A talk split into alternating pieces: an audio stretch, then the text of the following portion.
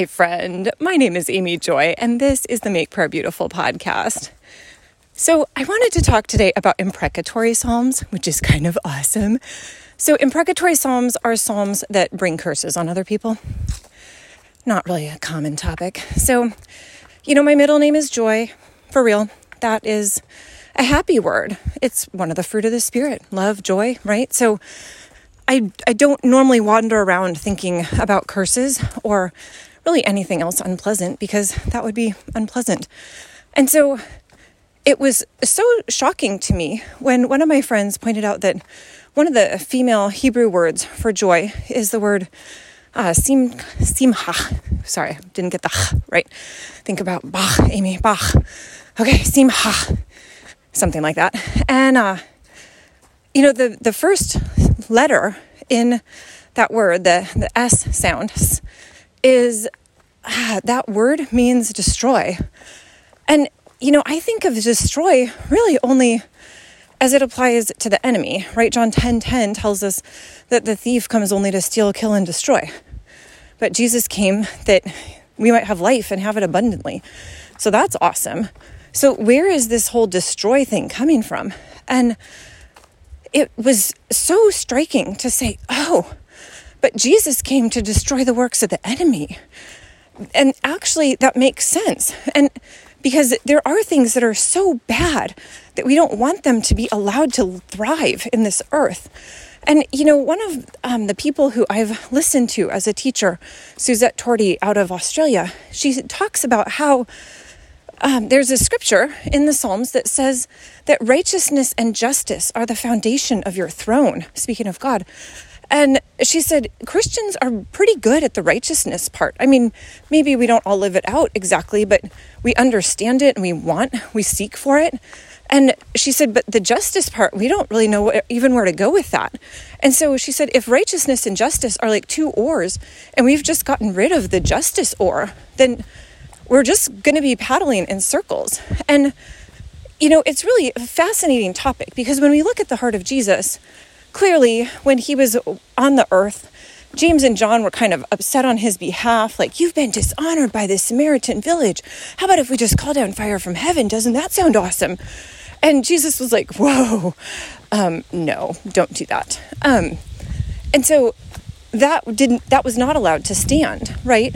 Uh, their, their desire for revenge.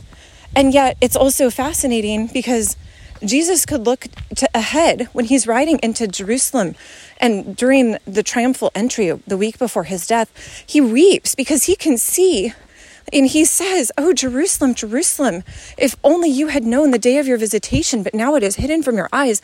And he weeps because he can see that the destruction is coming. The judgment is actually going to fall, and the entire nation of Israel is going to be wiped out and dispersed in one gen like in the next generation. And so oh, this is this is weighty, weighty. And so I think there's a part though where God gave us the whole counsel of God in his scriptures. And so if we just kind of ignore certain passages as if like, oh, that's just a little too uncomfortable. No, no, I'm a little bit too nice for that one. Then is it possible that we're missing some of those things that the Lord is actually wanting us to stand against? Um, I don't I don't know. I'm just offering that as a possibility. And so for me, I really like Psalm 94. Um, Sons of Korah, which is an Australian music group, they did a recording of Psalm 94 that there are days where I will just listen to it over and over again and weep because it's so powerful. And I mean, it has a driving bass and stuff too, so it's pretty awesome. But it's so intense, you know, because at one point they even say, Take heed, you senseless ones, you fools. When will you understand, you fools? Does the God who teaches man all things not know? And you think, wow, yeah, that is pretty stupid. Like, really? You think that God who made the universe doesn't know what you're doing? And they, they go on, the psalmist goes on and asks these questions Does he who formed the eye not see? Does he who formed the ear not hear? Does the God who disciplines nations never punish? Like, are you kidding me? You think this doesn't happen? And so I think partially, it's almost awkward to even read this psalm aloud, quite frankly, because growing up in the church, I know that Jesus was not happy when people called others fools. Um, so there's almost a part even of like, is it legal to actually read this psalm aloud? I don't know.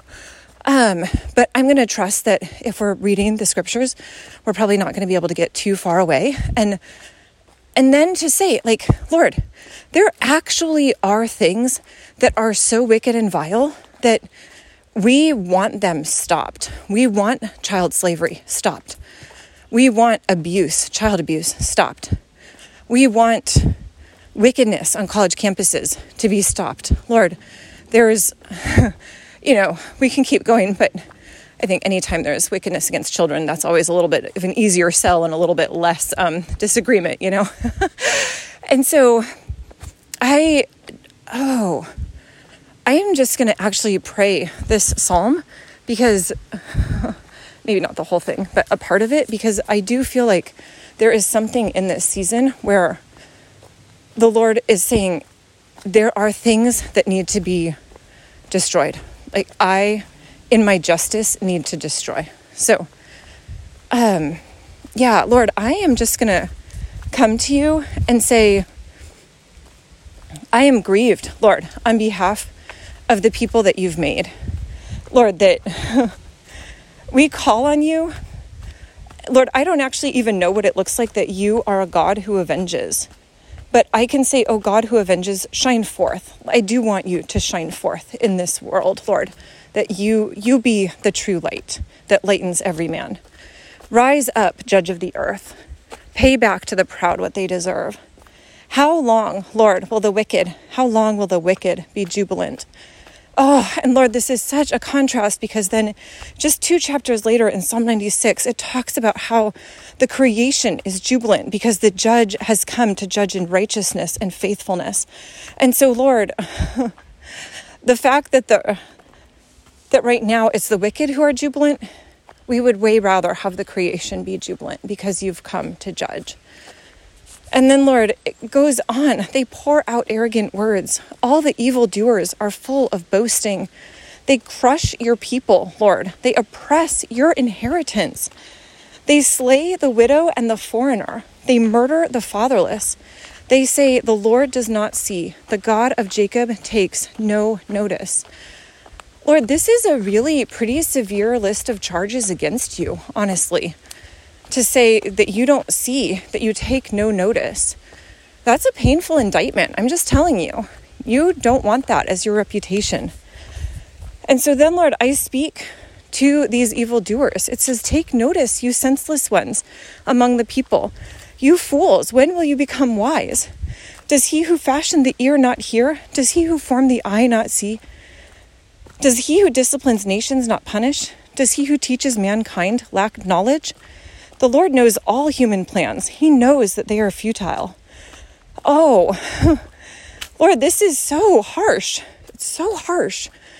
And so, Lord, I don't actually really know how to pray this, but I'm asking you to teach. I'm asking you to teach in wisdom. Lord, I'm asking that for those who are truly working wickedness, that you would give them the chance to repent. We love, Lord, that you have so much forbearance I get towards all of us so much mercy and grace. But Lord, if they refuse, if they are obstinate and stubborn and continue to work wickedness, Lord, we ask you to break out their teeth. This is just from the Psalms like don't let them bite anymore. Make the make the pain that they can inflict stop. And so Lord, I'm asking that they would indeed take heed, that they would not be foolish. Lord, that you and then, Lord, I'm asking that you would indeed enact judgment, Lord, in your time and in your way. Whew. Thank you, Lord. Thank you, Lord, for how your character is so multifaceted. It's like we get to just constantly pursue you, and there's always more for us to find. Thank you, Lord. You are so good. We worship and adore you. Amen.